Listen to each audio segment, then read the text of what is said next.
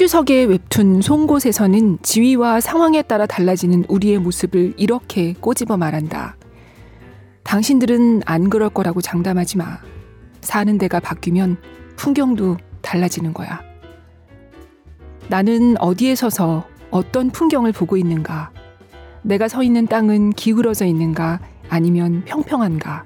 기울어져 있다면 나의 위치는 어디쯤인가? 이 풍경 전체를 보려면 세상에서 한 발짝 밖으로 나와야 한다. 그럴 수 없다면 이 세계가 어떻게 기울어져 있는지 알기 위해 나와 다른 자리에 서 있는 사람과 대화해 보아야 한다.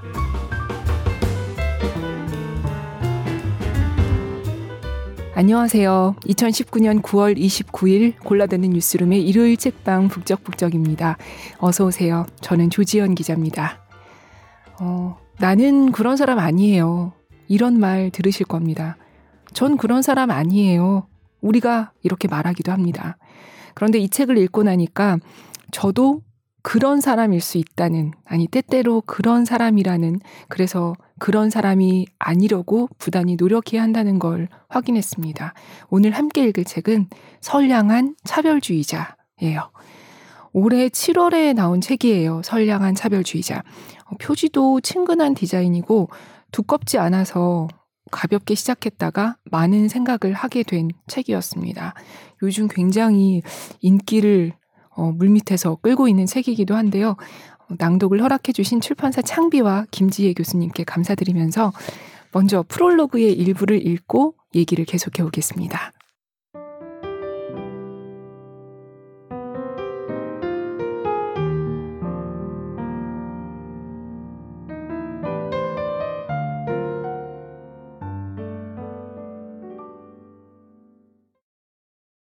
당신은 차별이 보이나요? 결정 장애. 이 말을 처음 들었을 때 나는 재미있다고 생각했다. 우물쭈물 이러지도 저러지도 못하며 너무 많이 고민하는 나의 부족함을 꼬집는 간명한 말 같았다. 나 스스로를 비하하는 의미를 담아 많은 대화에서 수없이 사용했다. 그리고 이 말이 어느 날 사고를 쳤다. 혐오 표현에 관한 토론회가 있던 날이었다. 사람들의 관심이 많아 장소를 급하게 큰 곳으로 바꿔가며 열린 토론회였다. 토론자로 함께한 나는 토론 중에 이 결정장애라는 말을 썼다. 이러지도 저러지도 못하는 상황에서 우리 모두 결단을 내리자는 말을 하던 와중이었다. 토론회가 끝나고 식사를 하러 가는 버스 안에서 참석자 중 한 분이 나에게 조용히 물었다. 그런데 왜 결정장애라는 말을 쓰셨어요? 짧은 한마디였다. 그건 질문이 아니었다. 나의 잘못을, 더 정확하게는 혐오 표현을 하지 말자던 사람이 결정장애라는 말을 사용하는 모순을 지적한 것이었다. 많은 장애인들이 참석해서 듣고 있던 자리에서 나는 내가 장애라는 말을 어떻게 사용하고 있는지 의식조차 못하고 있었다. 나는 얼른 그에게 나의 잘못을 시인하고 부끄러워했다. 하지만 이미 토론회는 끝났고 그 자리에 참석했던 사람들에게 사과를 할 기회는 사라졌다. 어떻게 해야 할까? 그런데 동시에 나의 마음 한쪽에서는 희한한 생각이 자라고 있었다. 그 말이 왜? 뭐가 문제인 거지? 문제가 아니라고 애써 부인하고 사소하게 생각하려는 방어 기제가 작동하기 시작했다. 결정장애라는 말이 왜 문제인지 제대로 이해하기 위해 장애인 인권운동을 하는 활동가에게 전화를 걸어 물어보았다. 그는 우리가 일상에서 얼마나 습관적으로 장애라는 말을 비하의 의미로 사용하고 있는지에 대해 설명해 주었다. 무언가에 장애를 붙이는 건 부족함, 열등함을 의미하고 그런 관념 속에서 장애인은 늘 부족하고 열등한 존재로 여겨진다. 전화를 끊고 나서 나는 한동안 멍해진 기분으로 나를 들여다보기 시작했다. 사실 많이 놀랐다. 내가 장애인을 차별하는 생각을 가지고 있다고? 믿을 수가 없었다. 아니, 믿고 싶지 않았다. 대학에 입학해 처음 들어간 동아리가 수화 동아리였다. 사회복지학과 법학을 전공하며 인권을 공부했고 장애인의 권리와 법에 관한 수업을 들었다. 게다가 가족 중에 장애인이 있어 어떤 상황인지 어느 정도 알고 있다고 생각한 내가 차별하는 생각을 가지고 있다니. 동시에 많은 것들이 이해되기 시작했다. 내가 당하는 차별을 가까이에 있는 사람들은 전혀 눈치채지 못했던 경험들이 떠올랐다. 예를 들면 예전 직장 사무실에 있던 명패 같은 거 말이다. 당시 나는 비정규직으로 근무하고 있었다. 나의 사무실 문에는 보라색 종이를 코팅한 명패가 붙어 있었다.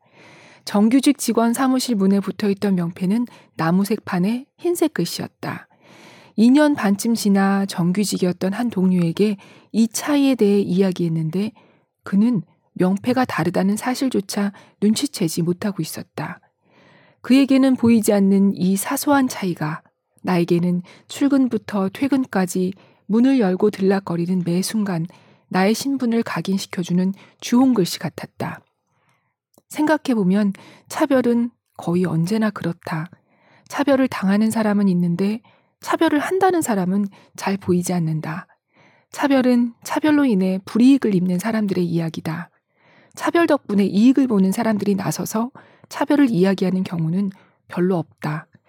차별은 분명 양쪽의 불균형에서 일어나는 일이며 모두에게 부정의함에도 희한하게 차별을 당하는 사람들만의 일처럼 이야기된다. 이게 어떻게 된 걸까? 산술적으로 생각해도 내가 차별을 당할 때가 있다면 할 때도 있는 게 아닐까. 이제 나는 겁이 나기 시작했다. 차별은 더 이상 나와 상관없는 이야기가 아니었다. 강의실에서, 회의장에서, 토론회장에서, 어디에서건 나도 모르는 내 안의 차별적인 관념이 언제 어떤 형태의 말과 행동으로 불쑥 나올지 모르는 일이었다. 그래서 연구를 하기로 했다. 우선 소수자 집단을 향한 온갖 모욕적인 말들을 수집했다. 각종 혐오 표현들을 통해 사람들이 소수자 집단에 대해 어떤 식의 차별적인 관념을 가지고 있는지 분석하기 위한 기초 작업이었다. 초반에는 인터넷에 떠도는 욕설에 가까운 말들에 집중했다. 하지만 조사가 진행되면서 모욕적인 말의 범위가 생각보다 상당히 넓고 표현의 방식도 매우 은밀하다는 사실을 알게 되었다. 때로 말하는 사람도 눈치채지 못할 만큼 말이다. 현장의 활동가와 연구자들을 대상으로 모욕적인 표현을 수집하던 중 두 가지 표현이 눈에 들어왔다. 한국인 다 됐네요. 희망을 가지세요. 전자는 이주민을 향한, 후자는 장애인을 향한 모욕적인 표현의 대표적인 예로 언급됐다. 당혹스러웠다. 이 두 가지 표현은 얼핏 칭찬이나 격려처럼 보이기 때문이다. 말하는 사람의 입장에서는 정말로 칭찬과 격려의 의도가 있었을 것이다. 말을 한 당사자에게 이런 표현이 듣는 사람에게는 모욕적일 수도 있다고 알려준다면 그는 어떻게 반응할까? 그가 그럴 의도가 없었다고 항변한다면 더 이상 문제가 아닌 걸까? 모욕을 한 사람은 없고 모욕을 당한 사람만 있으니 모욕을 당한 쪽에서 감내하거나 생각을 바꿔야 하는 걸까? 단순히 몇몇 말들을 하지 않는다고 해결된 문제는 아니었다. 왜 이런 말이 모욕이 되는지 이해하지 않으면 표현만 다른 비슷한 말을 하거나 말이 아니라도 시선과 행동으로 드러날 것이다. 다행히도 이런 말이 왜 모욕이 되는지 알아내는 방법은 어렵지 않았다. 당사자에게 물어보면 된다. 이런 말이 어떻게 들리는지. 이주민들은 한국인이 다 됐다는 말에 자신이 아무리 한국에서 오래 살아도 우리는 당신을 온전히 한국인으로 생각하지는 않는다는 전제가 깔려있기 때문에 모욕적이라고 했다. 또 다른 이유도 있는데 굳이 한국인이 되고 싶은 것도 아닌데 왜 한국인이 된다는 말을 칭찬으로 받아들여야 하는가 하는 문제 제기였다. 한국인이 아니라고 하거나 한국인 중심으로 생각하거나 어느 쪽이든 기분 좋은 말은 아니다. 장애인에게 하는 희망을 가지라는 말 역시 전제 때문에 모욕적으로 받아들여진다. 희망을 가지라는 건 현재의 삶에 희망이 없음을 전제로 한다. 장애인의 삶에는 당연히 희망이 없다고 생각하는 것, 더 근본적으로는 자신의 기준으로 타인의 삶에 가치를 매기는 것이 모욕적이라고 했다. 설령 장애인이 사회적 조건으로 인해 생활에 어려움이 있더라도 장애인에게 희망을 가지라고 말하는 건 이상하다. 장애인이 희망을 가져야 할 차원의 문제가 아니라 사회가 변해야 할 문제이기 때문이다. 나를 둘러싼 말과 생각들을 하나하나 훑는 작업은 마치 세상을 다시 배우는 느낌이었다. 나는 다른 사람을 차별하지 않는다는 생각은 착각이고 신화일 뿐이었다. 누군가를 정말 평등하게 대우하고 존중한다는 건 나의 무의식까지 훑어보는 작업을 거친 후에야 조금이나마 가능해질 것 같았다. 내가 인정하고 싶지 않은 부끄러운 나를 발견하는 일 말이다. 이 세상에 많은 사람들이 나와 비슷한 착각과 신화를 가지고 살아가는 것 같다.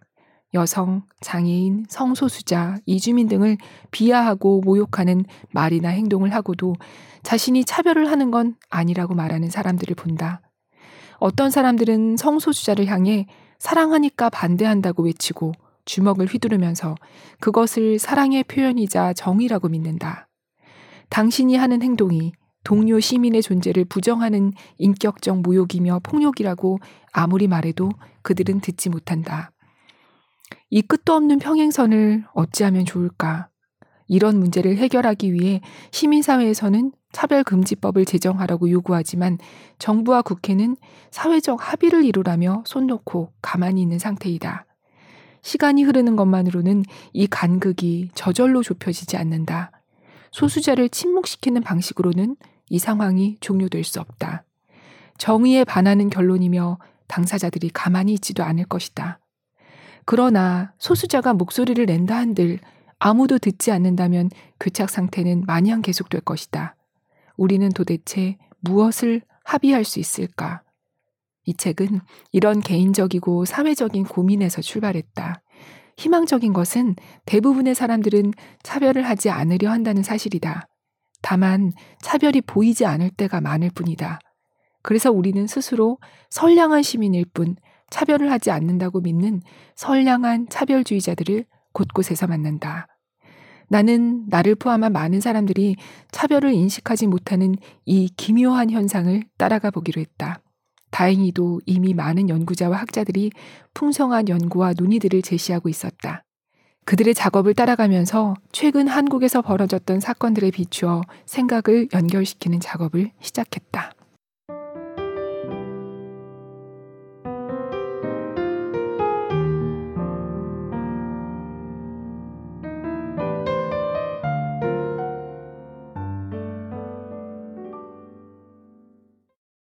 네.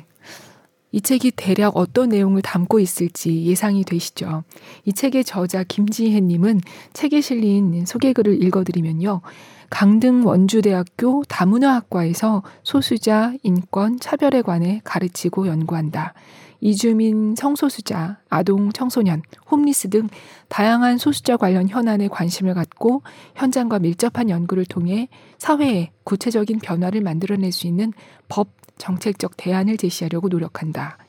서울대학교 계산통계학과 전산과학 전공 학사, 이화여자대학교 사회복지학과 석사, 서울대학교 사회복지학과 박사, 미국 워싱턴대학교 로스쿨 학위를 받았다. 서울특별시립아동상담치료센터, 헌법재판소 등 기관에서 일했으며 다수의 연구 논문과 아무도 몰랐던 이야기, 인권행정 길라잡이 등을 썼고 헌법의 약속, 사회보장론 입문을 옮겼다. 네, 이렇게 소개도 있습니다. 어, 이 책은 다문화학과에서 학생들과 수업하면서 이 교수님이 생각해봤던 문제들에서 출발한 책이라고 해요. 모두 3부, 10장으로 이루어져 있는데요. 프롤로그에 등장했던 결정장애라는 말처럼 우리도 모르는 사이 물들어 있는 차별적인 언어, 생각, 관행들을 깨우쳐주는 일부 선량한 차별주의자의 탄생, 그리고 뭐 웃자고 한 말에 죽자고 덤비냐 혹은 능력이 다르니까 차별받는 거지 혹은 싫어하는 건 내 자유지 같은 생각들의 맹점을 다루는 2부 차별은 어떻게 지워지는가. 이어서 계속 미뤄지기만 하는 차별금지법처럼 이 제도적인 문제까지 다루는 3부 차별에 대응하는 우리들의 자세 이렇게 이루어져 있어요. 근데 굉장히 술술 금세 읽힙니다. 왜냐하면 읽다 보면 내 얘기거든요. 어, 이번에는 평범해 보이는 특권이라는 소제목의 글로 가보실까요?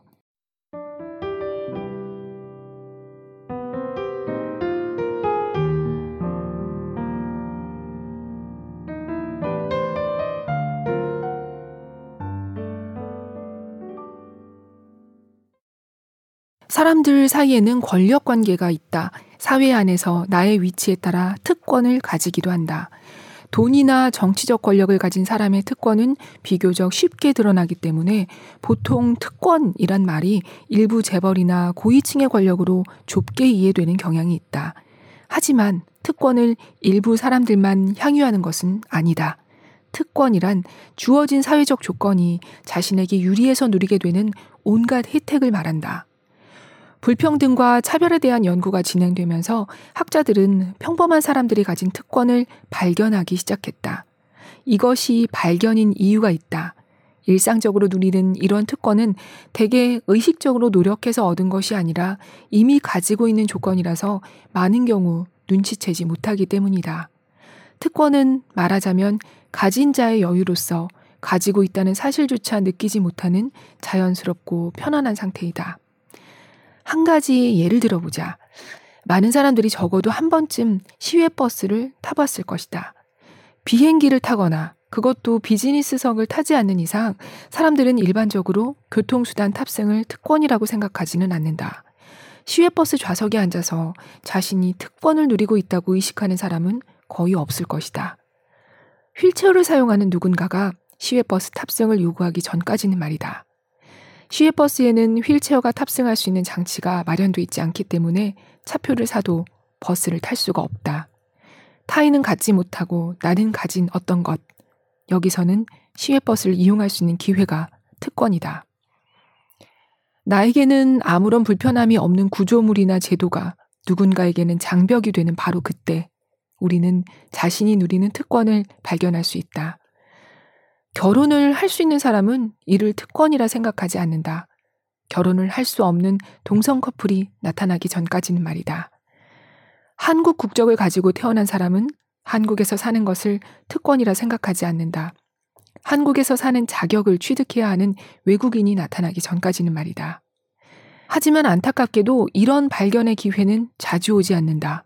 오더라도 자신의 특권을 눈치채지 못하곤 한다.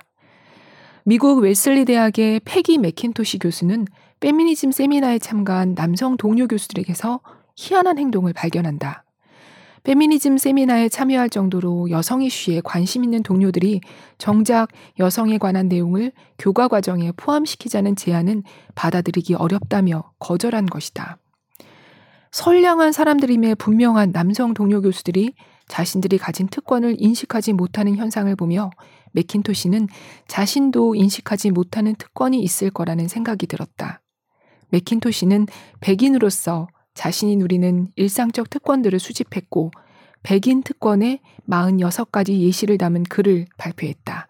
그 중 일부를 소개하면 다음과 같다. 나는 내 자녀의 안전을 위해 구조적 인종주의를 의식하게 가르치지 않아도 된다. 내가 음식을 입에 넣고 말한다고 사람들이 내 피부색을 가지고 비웃지는 않을 것이다. 내가 속한 인종 집단을 대표해 이야기해 달라는 요청을 받는 일이 없다. 내가 책임자를 부르면 거의 틀림없이 나와 같은 인종의 사람이 나올 것이다. 나는 내 외모, 행동 거지, 냄새로 나의 인종이 평가된다는 사실에 신경 쓸 일이 없다. 나는 내가 일하고 싶은 분야에서 나와 같은 인종의 사람이 수용되고 허용되는지 질문하지 않고 많은 선택지를 생각할 수 있다.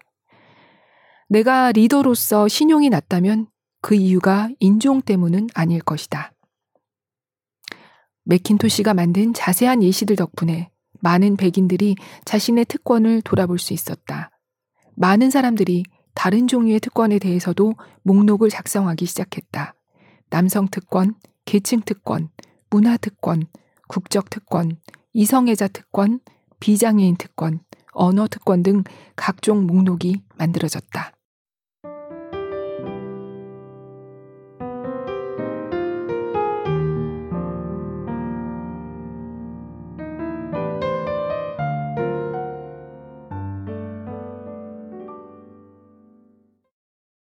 네. 특권은 누리고 있을 때는 알아차리기 힘듭니다. 마치 공기처럼요. 저자는 또 이렇게 말합니다. 특권을 알아차리는 확실한 계기는 그 특권이 흔들리는 경험을 할 때이다. 더 이상 주류가 아닌 상황이 될 때, 그래서 전과 달리 불편해질 때, 지금까지 누린 특권을 비로소 발견할 수 있다. 한국인으로서 한국에서 주류로 생활하다가 외국에서 이방인으로서 불안하고 두렵고 화나는 경험을 한 적이 있다면 이해가 쉬울 것이다. 하지만 성별처럼 다른 위치에서 경험해보기 어려운 조건이라면 평생 그 특권을 모를 수도 있다. 그런데 어, 누군가가 더 평등한 대우를 받게 된다면, 그러니까 그의 불평등이 조금 완화된다면 이것이 내가 손해를 보게 되는 걸까요? 언뜻 생각하면 그럴 것 같기도 하잖아요. 하지만 진짜 그럴까요?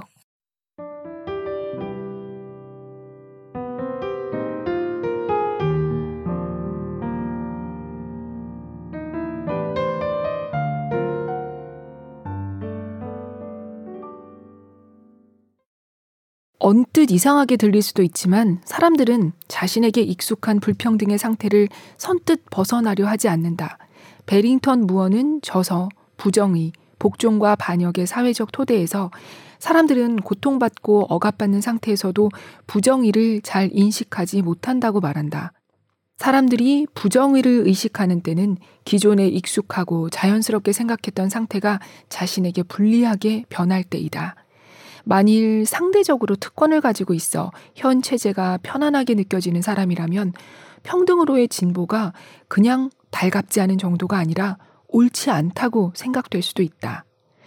미국에서는 인종차별이 과거에 비해 얼마나 개선되었는가에 대한 설문에 백인은 많이 개선되었다고 하고 흑인은 별로 개선되지 않았다고 응답하는 경향이 꾸준히 나타난다. 데니얼 카너먼과 아모스 트버스키는 2002년 노벨 경제학상을 받은 전망 이론을 통해 사람들이 손실의 가능성과 이익의 가능성 가운데 손실의 가능성에 더욱 민감하게 반응하는 손실 회피 편향이 있다고 설명한다. 이 이론을 반영하듯 미국 사회의 인종차별 개선은 특권을 잃는 백인의 입장에서 흑인보다 더욱 크게 체감한다. 기존의 특권을 가진 사람에게는 사회가 평등해지는 것이 손실로 느껴질 수 있다는 말이다. 무엇보다 평등을 제로섬 게임으로 인식하고 있다면 상대의 이익이 곧 나의 손실이라고 생각하게 된다. 다시 말하지만 대부분의 사람들이 평등이라는 대원칙에 동의하고 차별에 반대한다. 헌법에도 명시된 규범인 평등과 차별금지 원칙에 적어도 대놓고 반대하는 사람은 거의 없다. 하지만 상대적으로 특권을 가진 집단은 차별을 덜 인식할 뿐만 아니라 평등을 실현하는 조치에 반대할 이유와 동기를 가지게 된다. 그러면서도 자신이 차별을 한다는 사실을 인정하기는 어렵기 때문에 결과적으로 모순적인 태도를 보이게 된다. 국가 권력에 맞서 민주주의와 인권을 외쳐왔지만 주류로서 자신이 가진 특권을 인식하지 못하여 차별적인 태도를 보이는 진보 정치인을 종종 보는 것처럼 말이다. 문제는 이 모든 작용이 대개 자연스럽게 일어난다는 사실이다. 세상이 기울어져 있음을 생각하지 않고 평등을 찾다 보면 불평등한 해법이 나오기 쉽다. 기울어진 땅에 서서 양손으로 평행봉을 들면 평행봉 역시 똑같이 기울어지는 것처럼 말이다. 장애인의 시외버스 탑승에 관해 수업 시간에 학생들과 토의를 한 적이 있다. 비장애인은 수없이 시외버스를 타고 다니면서도 장애인이 탑승하지 못하는 사실을 눈치채지 못한다는 이야기를 나누었다.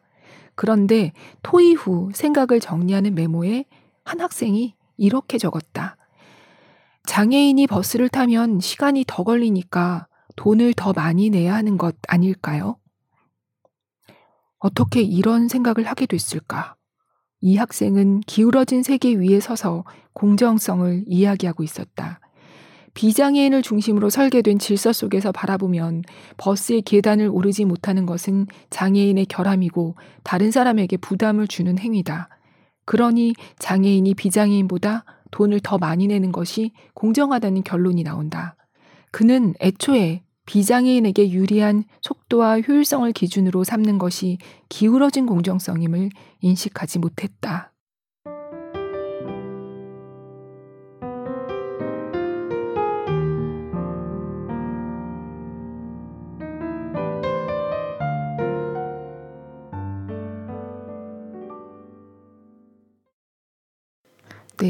이렇게 어, 저자는 이 너무 기울어진 세상에 익숙해서 우리가 그런 평등, 무엇이 평등이고 무엇이 공정한 것인지 감지하지 못하는 상황, 그런 사례들을 많이 소개합니다. 어, 그런데 누구는 어떤 사람들은 오로지 특권만 있고 또 누구는 차별을 받기만 하고 세상이 이러지는 않잖아요. 다 상대적이고 그리고 한 사람에게 하나의 정체성만 있는 게 아니라 또 우리는 여러 가지 정체성을 동시에 갖고 있잖아요. 음, 저자는 우리가 모두 여러 개의 교차로에 서 있다고 말해요. 들어보세요.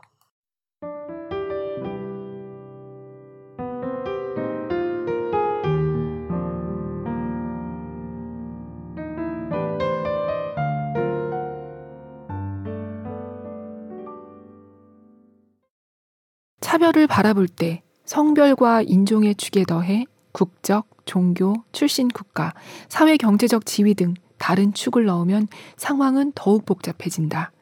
1차원에서 2차원으로, 3차원에서 그 이상의 다차원으로 넘어가는 논의를 모두 풀어내기는 불가능에 가깝다. 하지만 그것과 무관하게 차별의 경험을 어느 한 가지 축으로만 설명할 수 없다는 사실을 이해하기는 어렵지 않다. 여성이 남성에 비해 차별받는다고 해도 외국인 남성에 비해 한국인 여성이 차별받는다고 말하기 어렵다.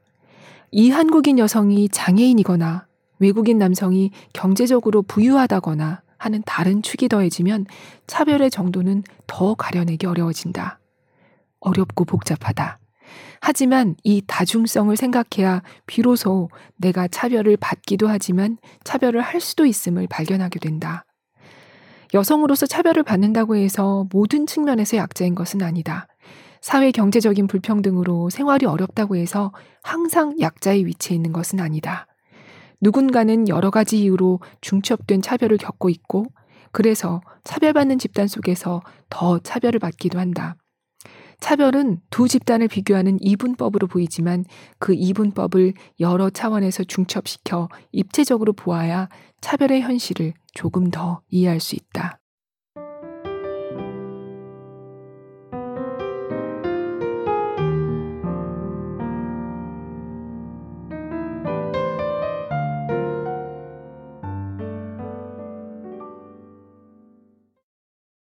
네, 굉장히 중요한 부분인 것 같아요.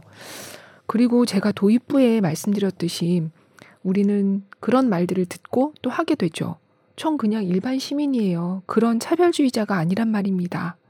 저자는 이렇게 쓰고 있어요. 차별도 마찬가지자. 백인 우월주의 단체인 KKK와 같이 살인과 방화를 저지르는 악랄하고 기괴한 모습을 생각하고 있다면 자신은 절대 그런 사람이 아니라고 생각할 것이다. 하지만 차별은 생각보다 흔하고 일상적이다.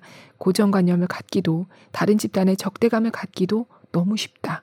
내가 차별하지 않을 가능성은 사실 거의 없다. 네. 그리고 어떤 사회적 현상에 대해서 그게 왜 차별이야? 그거 뭐 그냥 개인의 선택이지. 라고 쉽게 생각해 버릴 수 있는 일들에 대해서도 이렇게 말해요. 차별이 없는 상태에서도 과연 사람들은 지금과 같은 선택을 할까?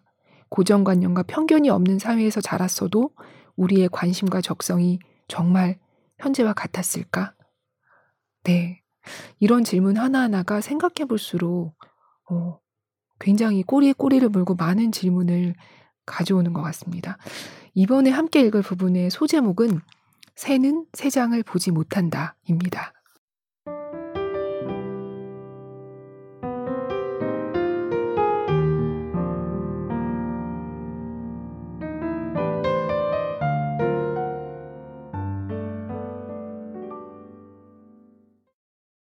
1947년 케네스 클라크와 메이미 클라크의 인형 실험은 편견이 아주 어린 시절부터 내면화되는 효과를 안타까울 정도로 생생하게 보여준다. 이 실험에서 실험자는 3세부터 7세의 흑인 아동들 앞에 백인 인형 2개와 유색인, 갈색 인형 2개를 번갈아 놓았다. 그리고 다음과 같은 일련의 질문을 하며 인형 중 하나를 고르라고 했다. 가지고 놀고 싶은 인형은 어느 것인가요? 착한 인형은 어느 것인가요? 나빠 보이는 인형은 어느 것인가요? 예쁜 색의 인형은 어느 것인가요? 흑인 아동들 대다수가 백인 인형을 선호했다. 흑인 아동의 67%가 백인 인형을 가지고 놀고 싶다고 했다. 59%가 백인 인형을 착한 인형이라고 골랐으며 60%가 백인 인형의 색깔이 예쁘다고 했다.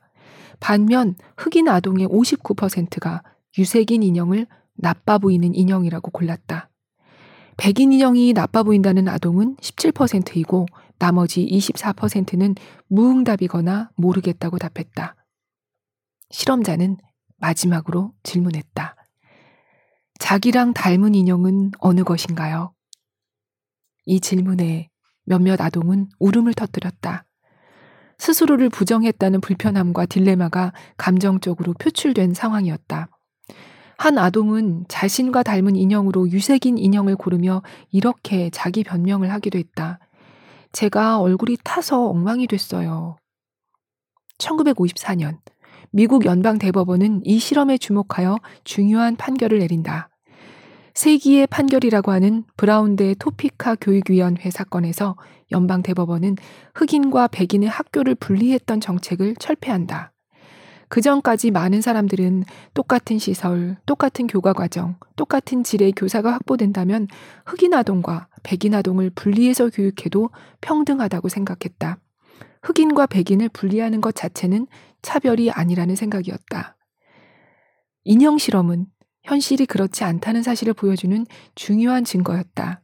이미 분리 자체가 흑인 아동의 마음속에 열등감을 심어주고 있었고 그 열등감 때문에 교육의 성취가 낮아질 수밖에 없었다. 다음에 연방 대법원 판결문처럼 분리된 학교 시설은 본질적으로 평등하지 않다. 공립학교에서 백인과 흑인 아동을 분리하는 것은 흑인 아동들에게 해로운 영향을 미친다. 인종에 따라 분리하는 정책은 대개 흑인 집단의 열등함을 의미하는 것으로 해석되기 때문에 법에 의해 그렇게 했을 때 영향은 더욱 크다. 우리는 공교육에서 분리하지만 평등의 원칙이 받아들여질 수 없다고 결정한다. 분리된 학교 시설은 본질적으로 평등하지 않다. 역으로 생각하면 사람들 마음속에 내면화된 낙인과 열등감은 불평등한 구조를 감지하는 신호일 수 있다. 이 장애의 서두에서 언급한 대학 서열을 둘러싼 심리적 불편함은 어쩌면 우월감과 열등감 사이에 존재할지도 모르겠다. 교육이란 본래 모든 사람에게 성장의 기회를 주는 것이어야 하는데 그 본질적인 기능이 왜곡돼 누군가에게는 우월감을, 누군가에게는 열등감을 심어주는 체제가 되었다. 대학 서열이 공정한 경쟁의 결과라고 믿으며 이 모순을 애써 외면하기에는 딱지와 얼룩이 너무 크다. 메릴린 프라이는 억압의 상태를 세 장에 비유한다. 세 장을 가까이에서 보면 철망이 한 줄씩 보인다. 철망은 하나씩 보면 아무것도 아니다. 그 얇은 선 하나가 새의 비행을 방해할 수 있을 거라는 생각이 들지 않는다. 세장에서 뒤로 물러서서 바라보아야만 그 철망들이 모여 세장을 이루고 있으며 이 세장이 새를 가두고 있다는 사실을 알게 된다. 우리를 가두고 있는 세장도 뒤로 물러나야 볼 수 있다. 구조적으로 연결된 강압과 장벽의 네트워크가 우리의 날갯짓을 방해하고 있음을 말이다. 당신은 차별이 보이는가? 구조적 차별은 우리의 감각으로는 자연스러운 일상일 뿐이다. 그래서 인식하기 어렵다. 노예제 시대에는 노예를 자연스럽게 여겼고 여성에게 투표권이 없는 시대에는 그것이 당연해 보였다.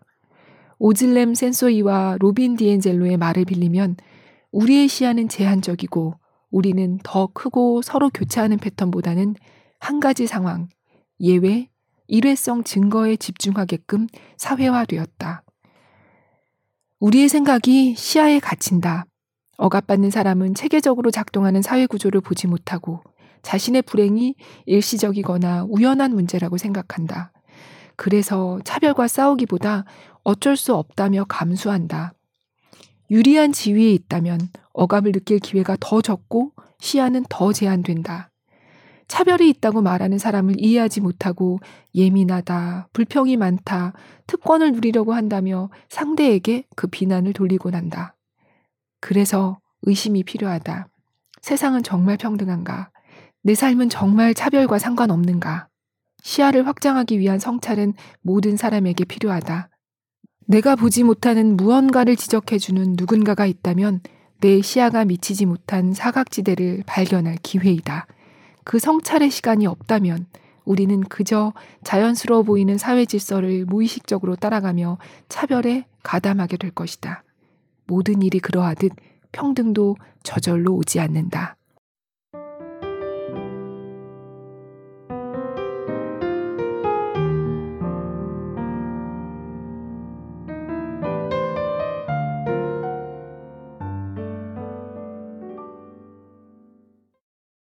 네, 저자는 또 우리가 흔히 음, 그런 차별은 별 문제 없는 거 아니야? 라고 생각하는 생활 속 작은 차별들이 알고 보면 누구에게도 도움이 되지 않는 그저 차별을 위한 차별일 뿐이라고 지적하기도 하는데요.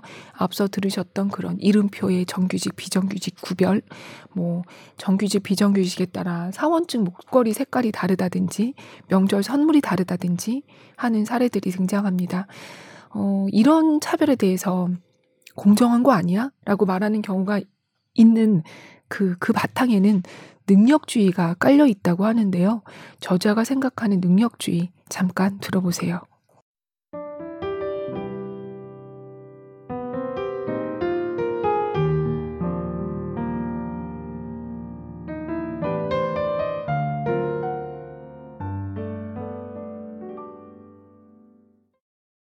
능력주의는 누구나 능력 있고 열심히 하면 성공한다는 믿음이다. 누구든지 노력과 능력으로서 높은 지위로 올라갈 수 있다고 믿기 때문에 사회적 지위가 낮은 책임은 최선을 다하지 않은 개인에게 있다고 생각한다. 계층의 사다리를 올라갈 수 있는 기회가 누구에게나 주어지기만 한다면 평등한 사회라고 여긴다. 능력주의에 따르면 계층이 존재한다는 사실, 즉 불평등한 구조는 문제가 아니다. 오히려 경쟁에서 쏟은 노력을 보상하기 위해 차등적으로 대우해야 정의로운 사회다. 능력주의의 관점으로 보면 많은 불평등이 정당하게 보인다. 본인이 불리한 위치에 있더라도 마찬가지다. 여성으로서 직장에서 불리한 대우를 받더라도 자신의 능력 부족이라고 생각하면 그 상태를 수긍하게 된다. 능력도 없고 노력도 하지 않는다고 생각되는 집단에 대한 불이익은 정당하다고 생각한다. 홈리스는 일하기 싫어한다. 동남아시아인은 게으르다. 장애인은 무능력하다. 비만인은 자기 관리를 안 한다 등 능력에 관한 부정적 고정관념이 만들어지면 여기에 속하는 사람들은 불이익을 당해도 되는 것처럼 여겨진다.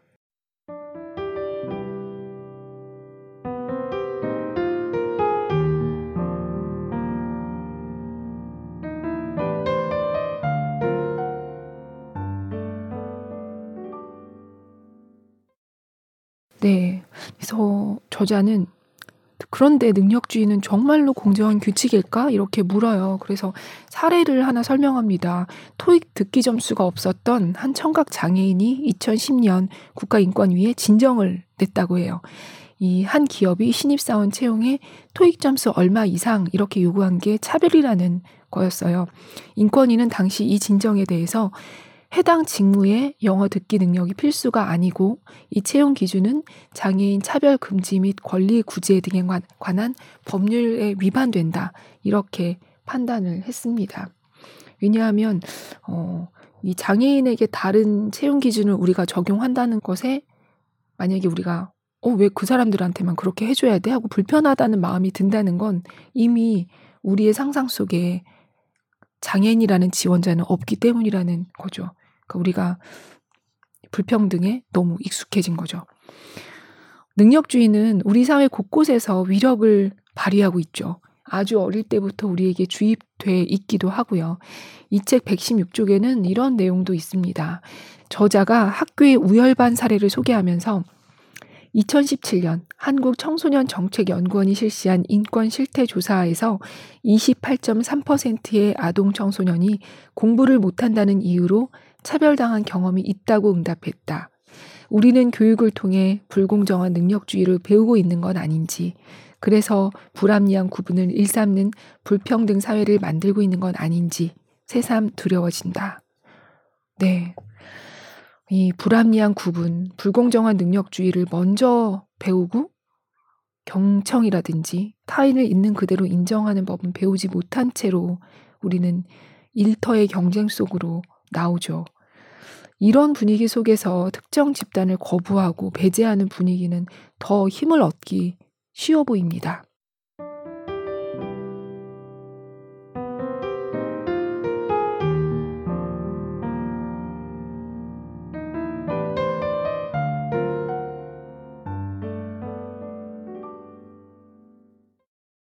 (1964년) 여름 미국의 남부 애틀랜타 주의 한 모텔 주인은 흑인 손님을 받고 싶지 않았다. 이전부터 흑인은 받지 않았고 앞으로도 그럴 생각이었다. 그런데 의회에서 민권법이 통과됐다. 이 법에 따르면 인종, 피부색, 종교, 출신 국가를 이유로 손님을 차별하거나 분리해서는 안 된다. 모텔도 이 법을 따라야 했다.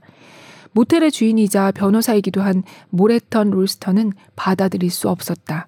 1964년 7월 2일 민권법이 통과된 지 불과 2시간 남짓 지나 롤스터는 직접 소송을 제기했다.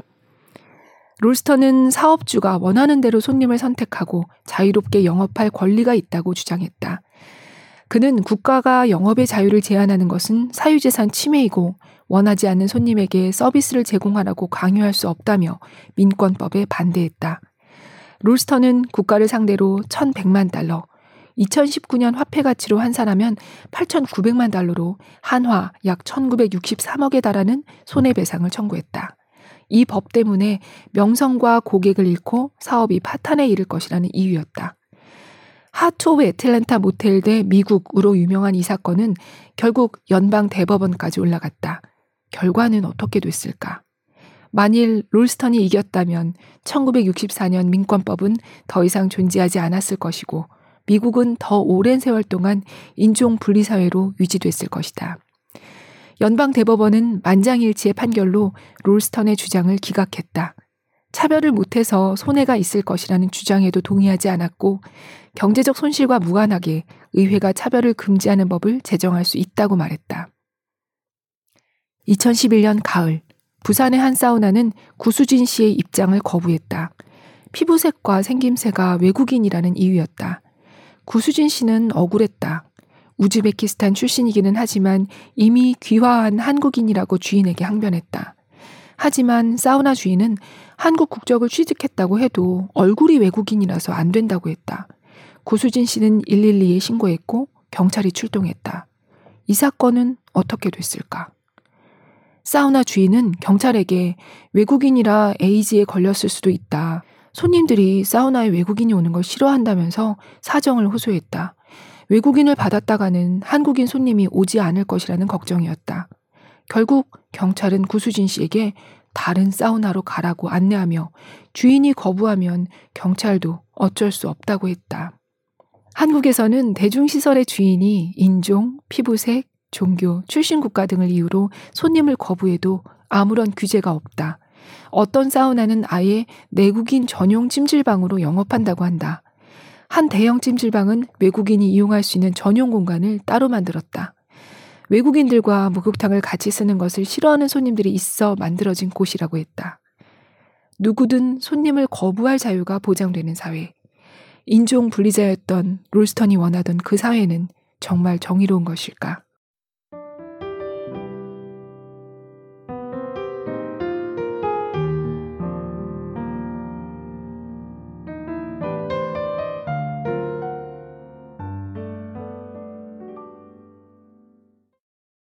요즘 노땡땡 존이 많죠. 어, 뭐 오죽하면 그럴까 이해가 가는 측면도 물론 없는 것은 아니지만 이게 최선의 해법일까요? 저자는 누구를 거부하는가라는 소제목에 그래서 이런 한 집단 모두에게 연대 책임을 지우는 것이 과연 정의로운가 질문합니다. 그래서 뭐 노키즈 존, 노스쿨 존, 노장애인 존 이런 존들이 있지만 만약에 여기 요 부분 한번 읽어볼게요. 진상 손님이 성인 남성이라면 과연 성인 남성 금지라는 표지판을 내세울까? 이런 진상 손님이 인근의 대기업 직원이라면 어떨까? 땡땡 기업 금지라며 모든 사원의 입장을 거부할까? 네. 이렇게 말해요. 왜 어떤 집단은 특별히 잘못이 없어도 거부되는데 어떤 집단은 개별적으로만 문제 삼고 집단으로는 문제 삼지 않을까? 라고 저자는 쓰고 있습니다. 네. 우리는 왜 어떤 집단에게는 집단적인 문제를 지우고 어떤 집단에게는 그것을 개인의 문제로 생각할까요? 네. 이 노땡땡존의 논쟁이 나올 때 굉장히 생각해 볼 중요한 지점이라고 생각합니다. 어, 우리는 이렇게 거부만이 아니고 또 이런 말을 하기도 하죠. 내 눈에는 띄지 마. 공공장소로 나오지 마. 왜 굳이 여기서 집회를 해? 왜 뭐 이런 페스티벌을 해? 이런 목소리들도 있습니다. 어, 저자는 자신이 존재를 인정받기 위해 싸우는 성소수자, 장애인 등의 예를 들면서 차이를 인정하는 것이 출발이다. 그리고 이때의 차이는 주류와 다르다는 뜻의 일탈이 아니고 서로 서로 다르다는 의미여야 한다고 강조합니다. 그리고 특히 사회가 불평등할수록 그 안에 사는 개인들도 고단하다, 살기 힘들다고 말해요. 이건 어떻게 보면 좀 더 실리적인 이유에서 접근해 봐도 그렇다는 뜻으로 해석될 수 있을 것 같아요. 왜냐하면 우리는 누구나 언제든 소수자로 소수자의 위치가 될 수 있는 위험을 갖고 있잖아요. 그런데 음, 이렇게 불평등한 사회에서는 내가 뭐 아프든 실패를 하든 어떻게든 그렇게 소수자가 되면 안 되니까 얼마나 아등바등 살아야 합니까? 그러니 우리 하루하루의 삶이 어, 지치고 피곤할 수밖에 없죠. 그래서 저자는 가장 강조하는 거는 이거인 것 같아요. 이 책에서의 우리에게 당부하는 말이라고 저는 생각했어요. 들어보세요.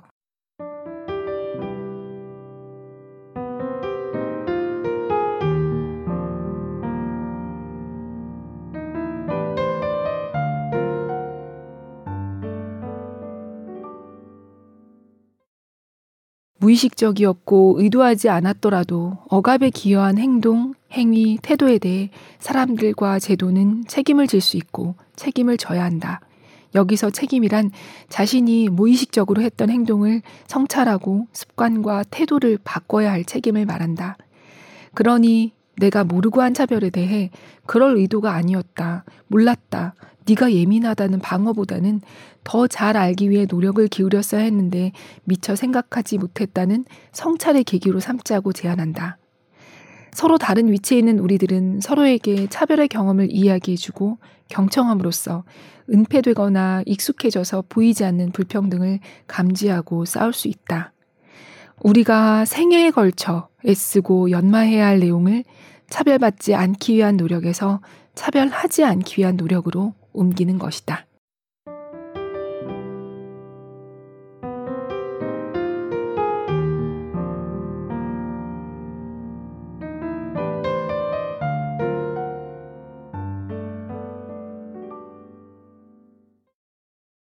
네, 저자는 아무런 저항 없이 평등이 진보한 역사는 없다는 점을 상기시키면서 이렇게 말합니다.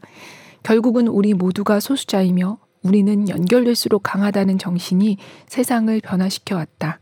당신 있는 자리에서 당신은 어떤 선택을 하겠는가? 네.